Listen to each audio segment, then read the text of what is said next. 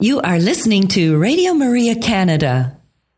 We now present the Health Hub, hosted by Kathy Biasi.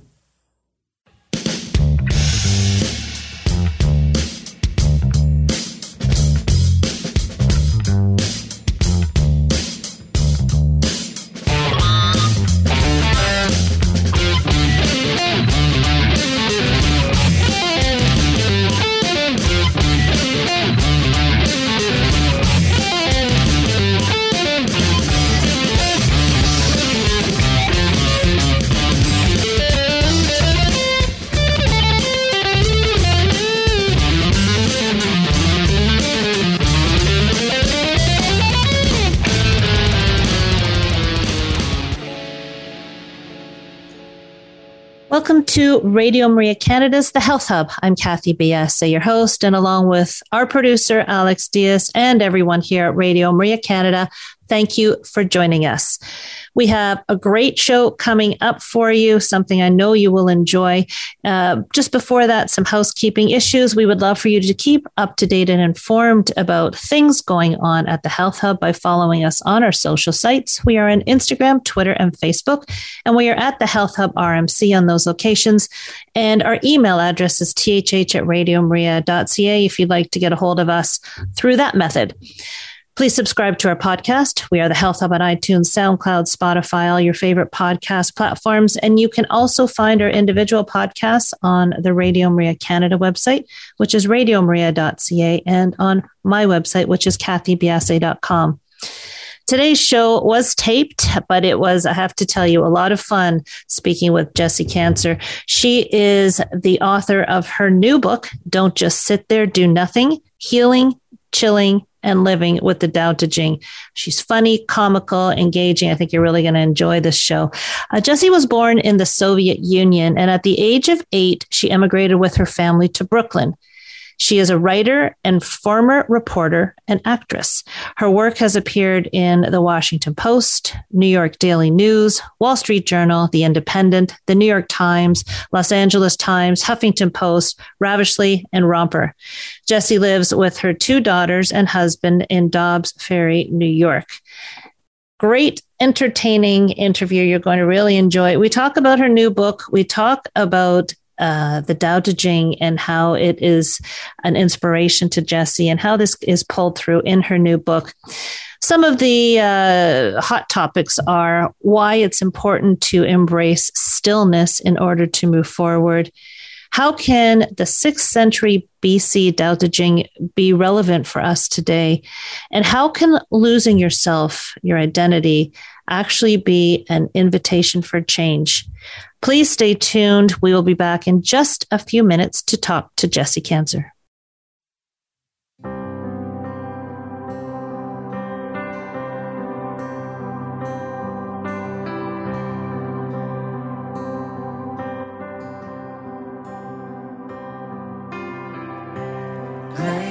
Son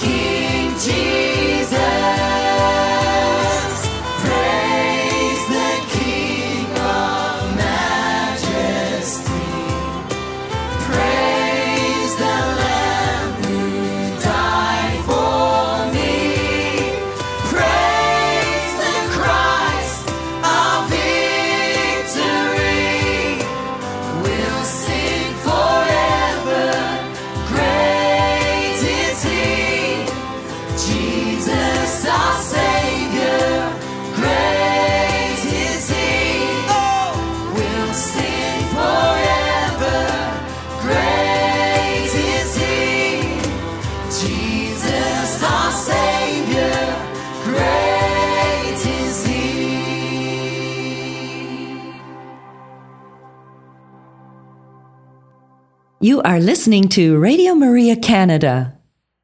We now continue with the program, The Health Hub, hosted by Kathy Biasi.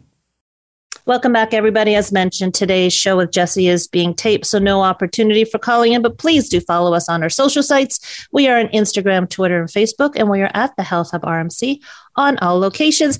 Jesse, welcome to the show. So happy to have you here. Kathy, thank you so much for having me. And I know this show is going to be taped, you know, well and past it, but I just wanted to wish you a happy Thanksgiving. I hope you had a wonderful holiday.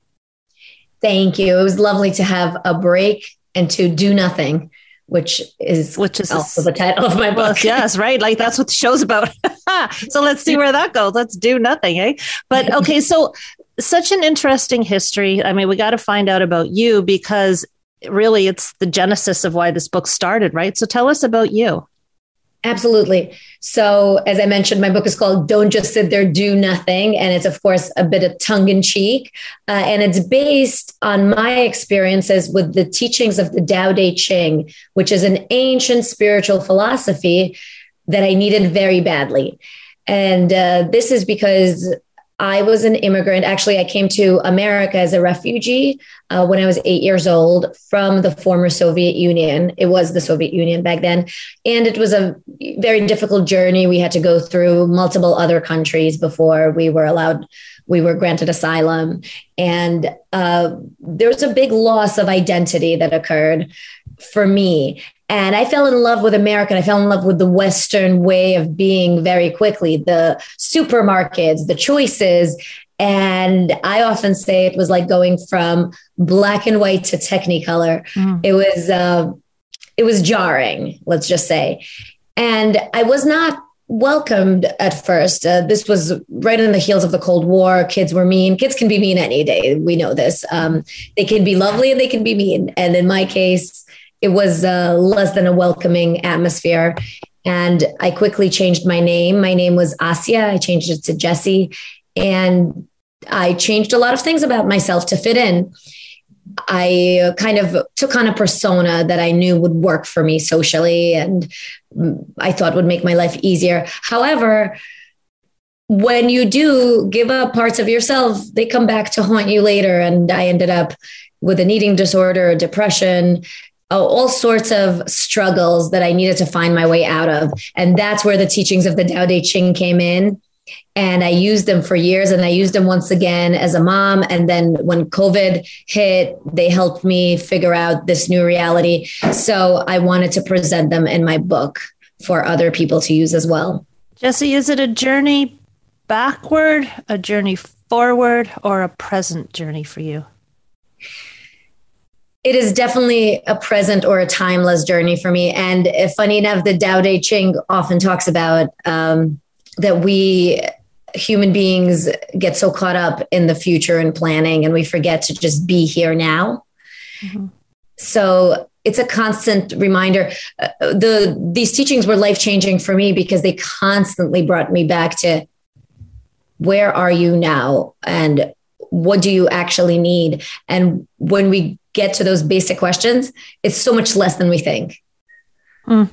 Yeah, and I've heard I heard that actually just yesterday. You know, look inside. It, it, do you think that that's where the the the disjointedness came from? You were you were uh, content maybe in Russia, and here it was just a plethora of stuff, and it was hard to reconcile the two worlds.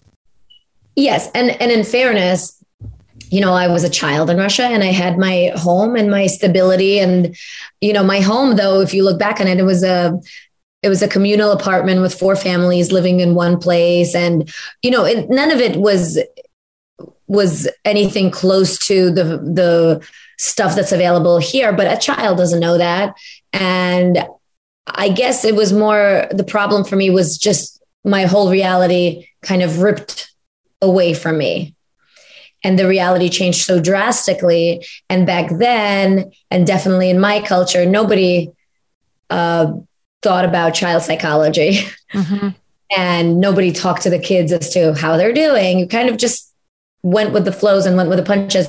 Now, this is not to say growing up is hard anywhere, and it might have been hard for me there. It, it definitely would have been with the limitations, especially now that that are there. I think honestly for sensitive people and i consider myself an empath i think i think it's always challenging in today's world.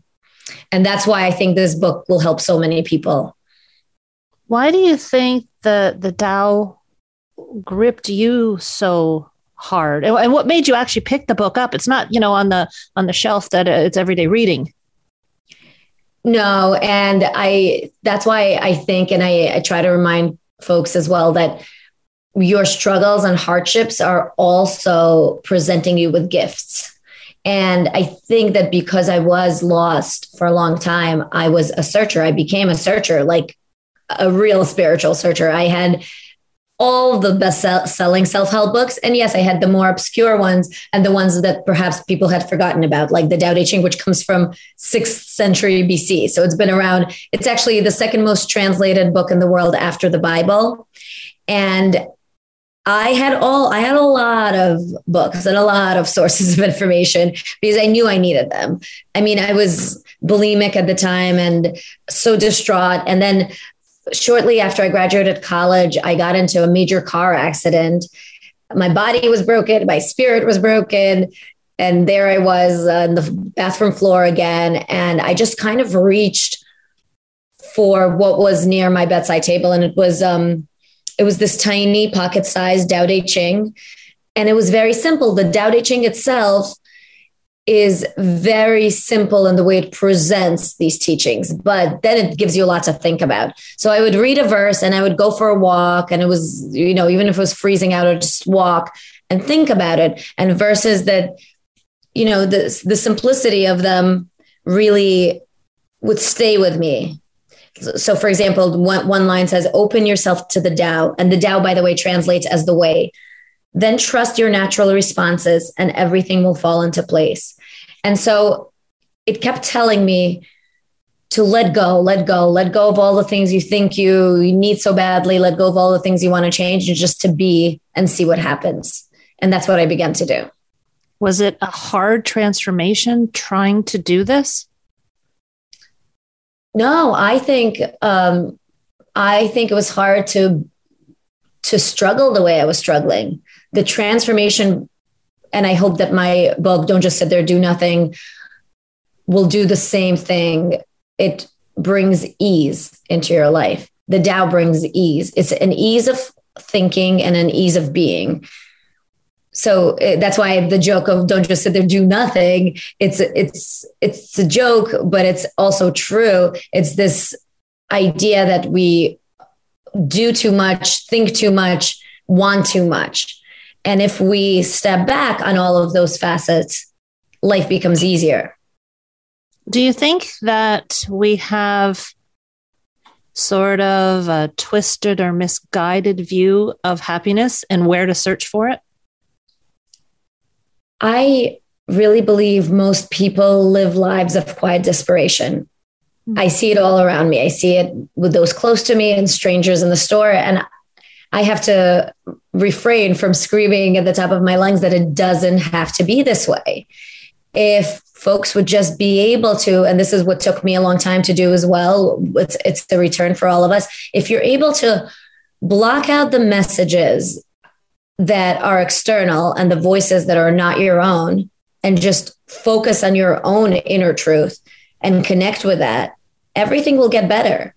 But a lot of times, our happiness is based on external messaging. Like if I have this house, this car, this job, whatever it is, then I will reach success. Then I will reach happiness.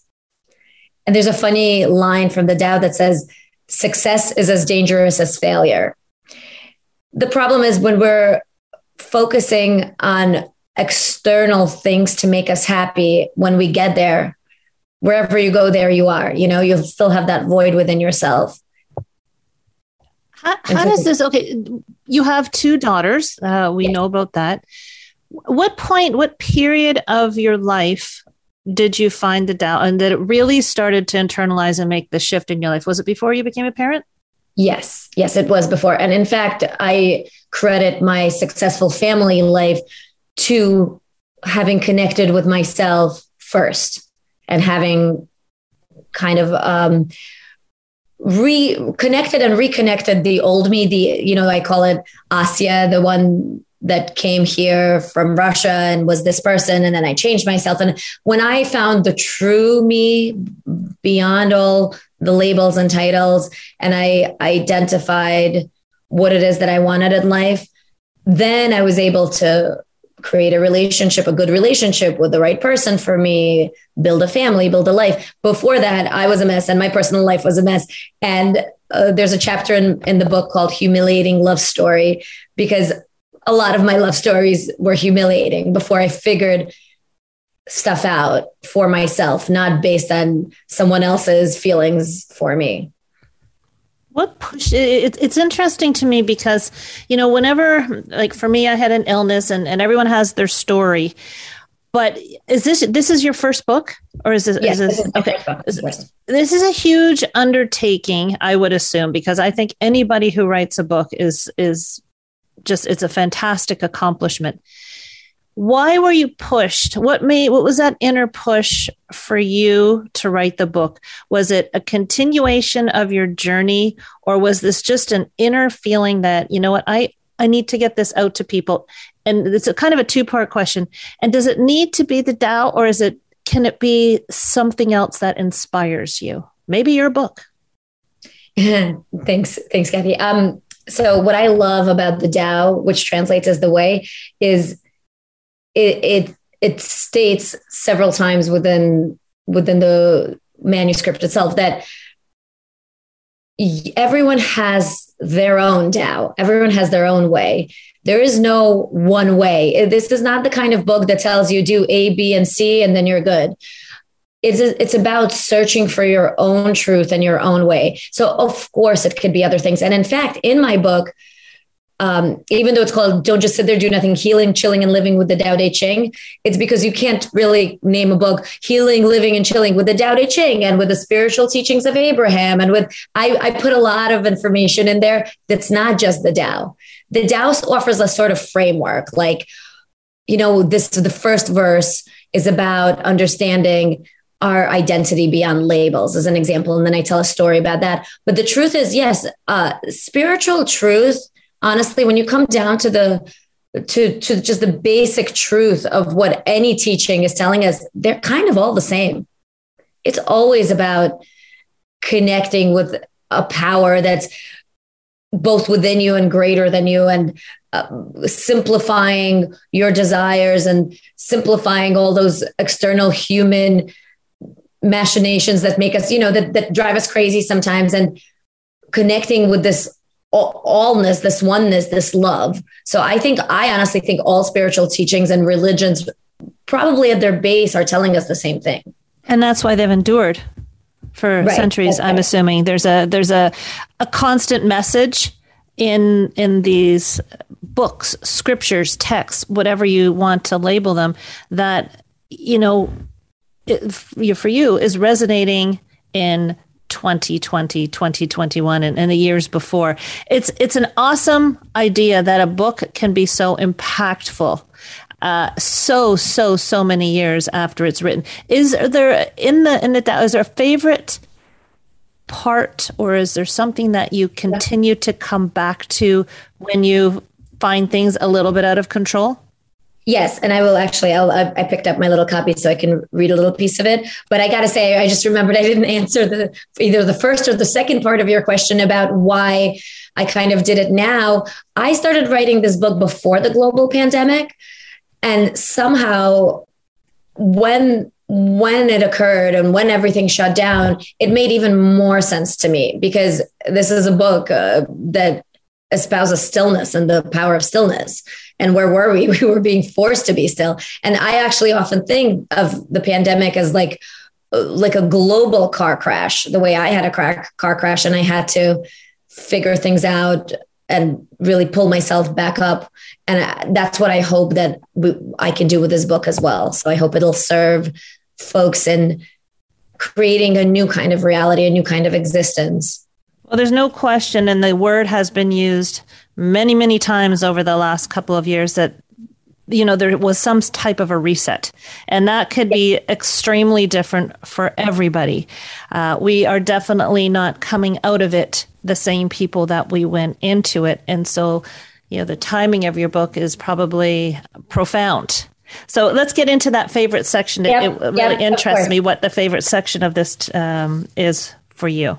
I love verse nine, and there's no other names to these verses. They're just numbered. And by the way, I for my book for Don't Just Sit There Do Nothing, I went through like dozens of translations and I put together my own kind of version of this of the translation. I would take like a line from there, a line from here to give it a holistic picture because as you know, with old texts, the translations can differ. Mm-hmm. Um, and this is one that I like no matter which translation I'm reading. So, verse nine, in my favorite translation, that little pocketbook I mentioned, the first one I ever picked up, it says, Fill your bowl to the brim and it will spill. Keep sharpening your knife and it will blunt. Chase after money and security, and your heart will never unclench. Care about people's approval, and you will be their prisoner. Do your work, then step back. The only path to serenity. It's That's amazing it. how that was written. Would you say sixth century? Yeah, sixth century BC. Sixth century BC, and it could have been written uh, 2019. Yeah, I, I, I think it's so funny that I guess human nature hasn't changed much in in hundreds and thousands of years. Yeah, and and then, so then how does this spill out into parenting. Are now is this so we we talked about that you know you you picked up this book and it was your inspiration. It was your your moving forward moment. But this may not be the same for your kids right? But you can still go to the teachings. Do you show them the book or are you just living the precepts of the book and letting them find their own pathway? Oh yeah i would never um i try not to force anything on my children. Uh, and there's a lot in the Tao about that too. Like when you lead people, do not force is a chapter in my book based on the teachings. Uh, it's it's a hard. That's a hard, of course. That's a hard thing to do as a parent because we want to give our kids so much and we want to make sure their path is a good one. And the truth is, we can't. I try to teach my children the power of goodness. There's no real better way of putting it. A peace within yourself and how that affects what goes on in your life and in the world. And you know, they're just little kids. They're they're young. They're five and seven. And you know, perhaps one day. This was actually at the back of my mind too. One day when they're grown, this is not a book for children. Uh, perhaps, perhaps teenagers that are close to the being out of their teens, it, it could be appropriate for. But you know, I think one day they they might want to read my book. Maybe, maybe not. one day I will uh, give them a few of my favorite self help and spiritual books, including the Tao Te Ching. But right now, I, dr- I just try to teach by example by being good to myself and good to others by admitting my mistakes and i tell them that that what they think matters when one of my daughters is very hard on herself and i tell her you you can turn that around. Look at the the how far you've come in this endeavor. Look how how good you did instead of what you didn't do. So i try to i try to gently teach them the power of their thoughts and the power of being good to yourself and to others. And do you read to them? Do you read to them from the Tao? Not yet. Not yet not yet. It's a little bit beyond what you think that they could comprehend. Yes, exactly. And uh, what I do try is to create stillness with them. And sometimes it works and sometimes it doesn't. But I they watch, they know I meditate. They know that if the door is closed, then mommy's meditating. You don't come in, except my little one sometimes comes in. I don't even notice and sits next to me and breathes as well. Is meditation part of your practice for your own spirituality or is it part of the Tao practice? It's part of my own practice. So the, the great thing about the Tao is there's nothing that you have to do. Literally nothing. There's no like you don't have to not eat meat. You don't have to, you know, there's nothing. It's about connecting with your own truth and work what works for you. And I know that stillness can be different for different people. Like my husband, he runs and it's a meditative practice for him. He tells me it is, and I believe I believe him. but um I think that it's stillness of the mind is what we're talking about here. Yeah, uh, stillness of the mind, not necessarily stillness of the body. Exactly. Wonderful. Although some, although some stillness from our crazy running around kind of world is good too, in my opinion. We're just not programmed that way, are we? We're not hardwired for stillness. Yeah, I mean, to be honest with you, I, at this point, am very good at it. I, I joke that I am an expert in doing nothing. I've yeah, but is it doing nothing or is it looking inward? They're they're different, right? Of course, of course. That's why it's a joke. Of course, but I I am really good. Like I can light an incense and sit and watch that smoke rise for a half hour and be so content. And that must have taken a bit of time for you to get into that the ability to have that stillness. Yes, especially, you know, the Soviet Union was a very achievement based culture for children from a very young age. When I came here, I was I was far beyond my peers in in my education except for the English language, which I picked up pretty quickly because kids do, but it, it was very achievement based and there was a lot of pressure. I was also a Soviet gymnast. I was oh. scouted for gymnastics when I was young. So yes, a lot of, lot of pressures, a lot of um, constant pushing for better. Mm-hmm. So it was definitely a full circle for me to come around to just being, allowing myself to be, right? As we say, we're human beings, not human doings. Mm-hmm. Are you ever there or is it a continual work in progress?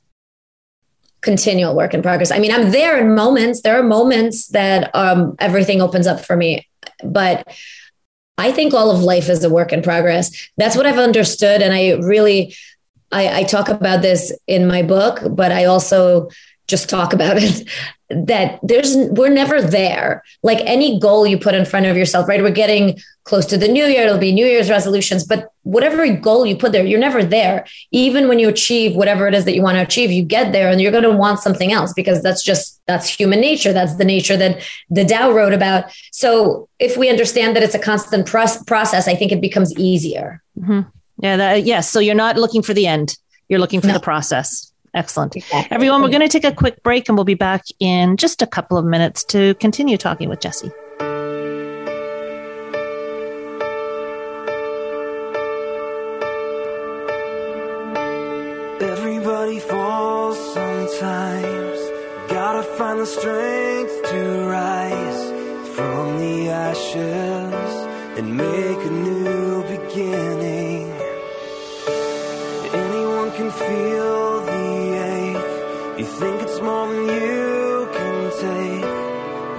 You're stronger, stronger than you know.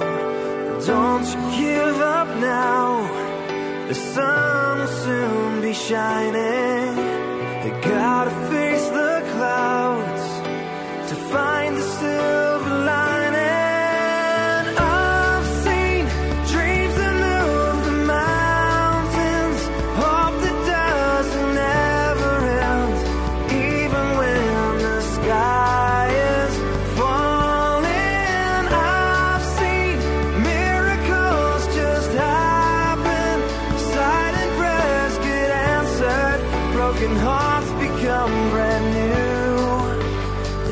What faith can do.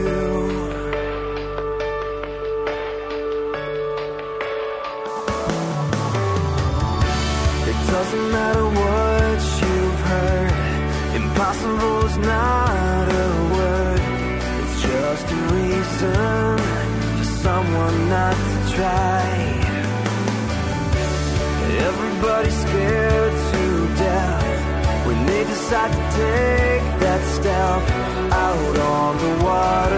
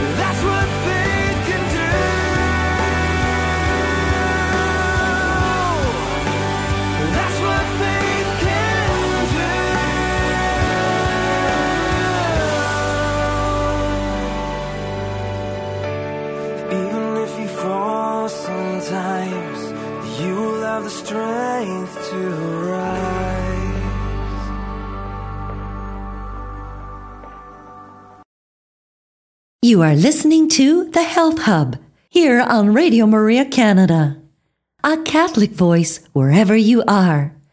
To contact us and be a part of the show, email thh at radiomaria.ca.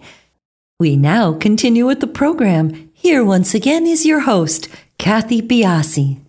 Welcome back, everybody. We're talking to Jessie Kanzer. She has a new book coming out called Don't Just Sit There, Do Nothing Healing, Chilling, and Living with the Tao Te Ching. So I think you did a great job, Jesse, first half of really laying out the precepts of why you feel this book is something that people should experience and and they're going to experience probably through your writing so kudos on that. Uh, and you said something just as we were ending off the last segment and we're talking about stillness and you said that there are times when you do experience now you didn't say the ultimate stillness but i think you said everything opens up for you. What what does that mean? Yes uh I experience those moments of opening up when I get beyond myself. So there's the ego self, the me with my goals and my hopes and and worries and everything. And when I meditate and when I get still and when I have that perfect afternoon and the kids are not home and nobody needs anything from me and I can meditate for a longer period of time, I'm able to get into a space, not always, but I'm able to get into a space where I forget about myself for a little bit. I forget about my needs, my wants, my goals and I'm I just am. And that's when things open when I say open up I mean I am one with everything. And when when that happens that's when I realize that everything is love that the great force of the, the goodness of it all that's when I connect with that oneness. And I forget about Jesse Asya and my kids and my husband and the dinner. And I, I just am. And in that amness or beingness or oneness it, it's just a real purity of existence and is that in the midst of a meditative state? It's it happens for me most easily now, yes, and when I meditate. And again, it's not frequent, but uh, I, I talk about it in the book. I say there there are moments there are moments when you step through the gateway of all understanding that that's something in the Tao as well. And that can happen during med- meditation, but it can happen, and it has happened for me on a beautiful hike in the midst of the pandemic. And it, and then you realize how beautiful the trees are how beautiful the forest is. And it was just i've had moments like that in being fully awake and not in a meditative state as well. Mm-hmm. In the present, really appreciating where you are in the present time. Exactly. I think that, exactly. and it's so hard for us to do because we always have to do lists. We're always looking forward to what is happening next, planning, planning, planning. And I guess, you know, that is life, right? But there's got to be a balance. And uh, it sounds like you're the perfect person to explain that balance. You've done the journey. Now, the book is divided into three segments, right? Identity, awareness, and creation. And is that a, a parallel to the Tao Te Ching, or is this the, no. unique to your book? Yes, this is unique to my book. Now, there are scholars that say that Tao was divided once upon a time, because again, sixth century BC, long time ago. Uh, and then somebody else put it together so that it could be more analytical. So I'm not really sure. Who knows how it started out? There are scholars that say it was divided into sections, but at this point, it's just 81 verses that that go you know straight one two three four and so on whereas my book i didn't i'm not using all the verses of the Tao some of them are repetitive in that and it's great messages but some of them are for a modern book i want this book to be also fun as i as i just told you during break um, i want this book to be accessible to our modern lives and, and a fun read. A lot of the spiritual and self help books that I've read get very serious. And we often forget that enlightenment is lightening up it's it's being able to laugh at ourselves laugh at our mistakes laugh at our journeys. And so i thought it was more palatable to first of all use my favorite not all 81 but my favorite verses of the Tao i use 47 and to divide them into sections so that we have some understanding. So when you read the identity section you understand that you're dealing with the who am I question, which is a question I also often deal with and dealt with. And it's about realizing that we are more than the limitations that we set on ourselves, that society sets on us. So the, that's the identity section. The awareness section is understanding the flow of energy in the world and how being aware, be oh, actually to me, awareness is the great superpower. When you understand how things work, why people react the way they do, why your thoughts are important, why every action has a reaction or how that happens. So awareness is a more bigger, it's kind of getting that bigger understanding of how things work and of the energy flow in our lives.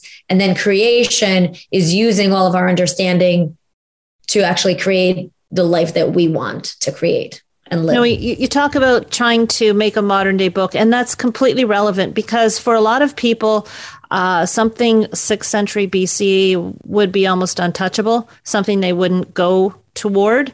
So the bridge between that and what you're doing and making this a modern day fit, I think is genius. Is there a favorite part of your book, something that stands out to you that you'd like to share? I actually don't have any favorites. That's the truth. I love the different parts of them. And also sometimes I'm like, oh, I wrote it. Why should I look at it? But then whenever, here's the full truth. And this is not me like, you know, showing off. And the truth is when I start to read it, I love it again. I love the story. I love the insight I got from it.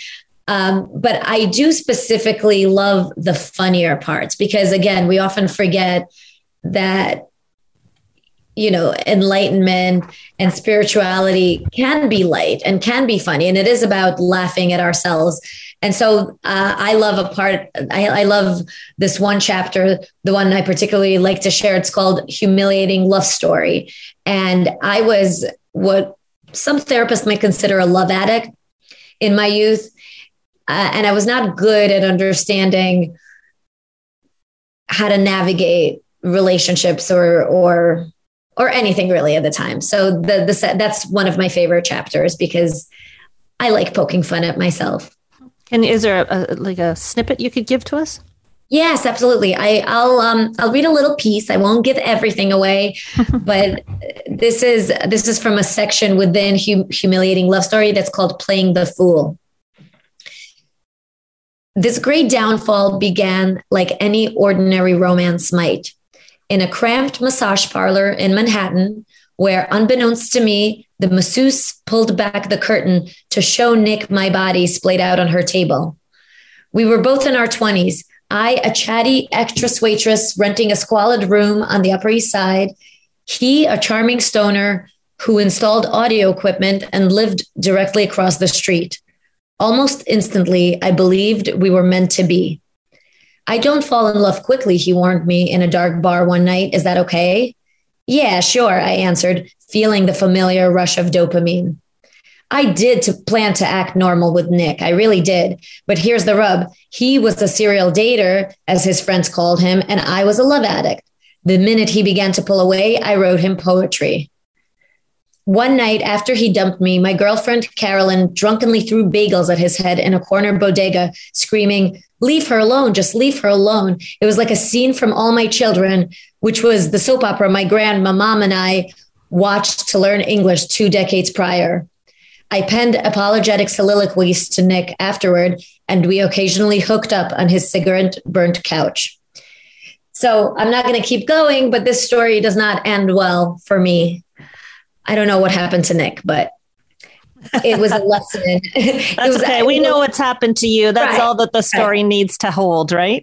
right. But um, it was a it was a one of my last big lessons in love before I took a break and connected back to myself and met my husband who was a great match for me.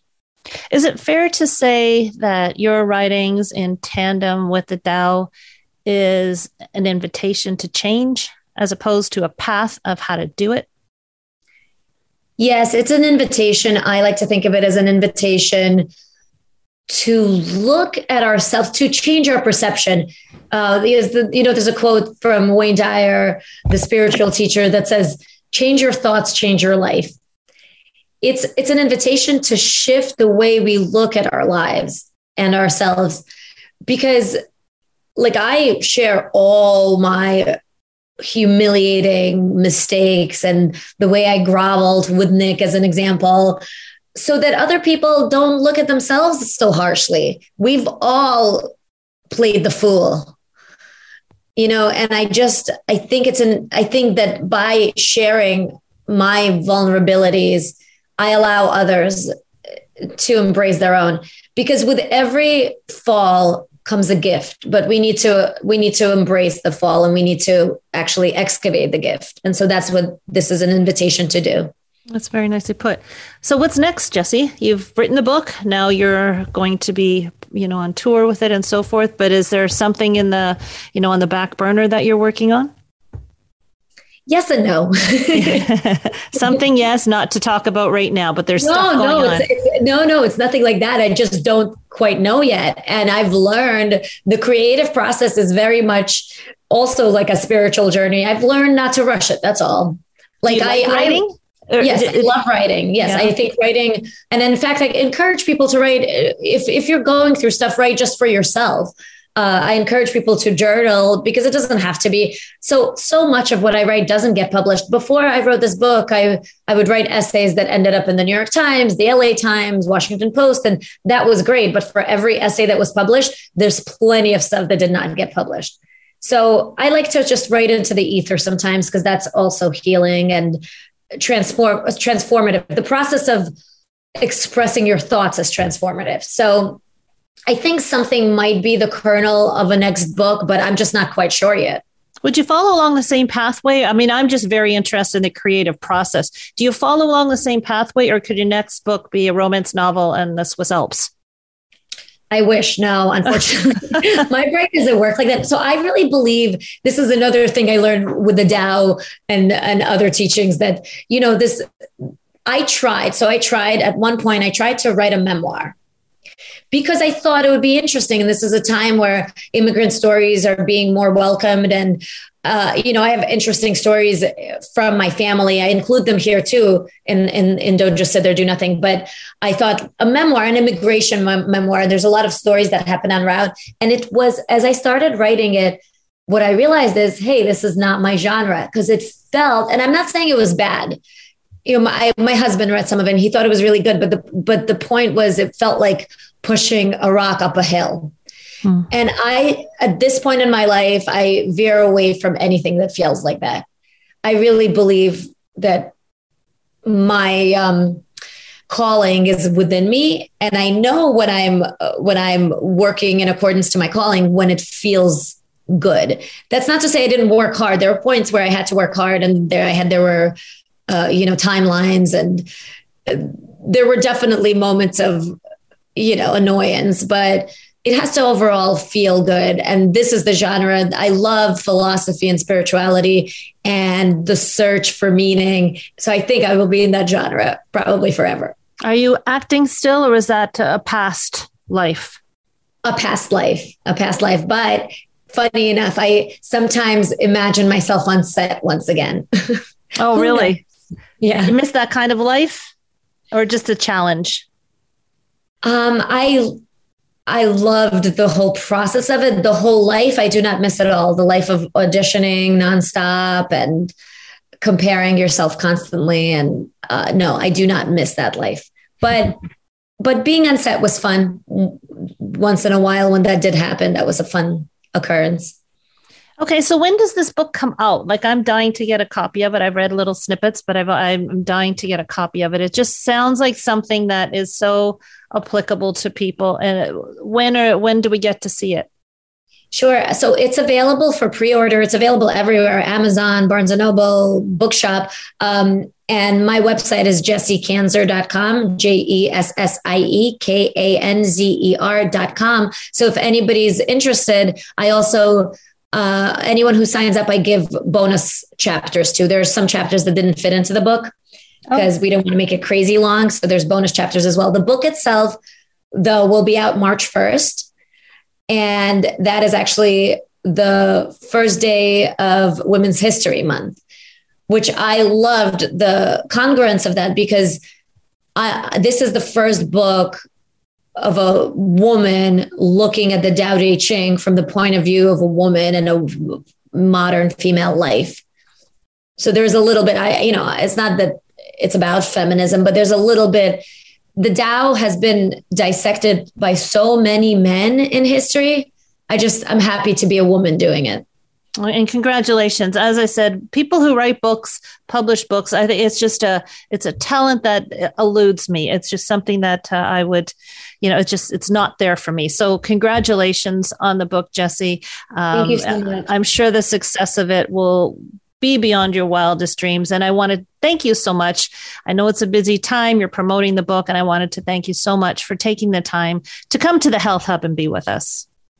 I'm so happy to to chat with you. This has been a pleasure. Thank you. Well, thank you, Jesse, and everybody. We will talk to you next week on the Health Hub.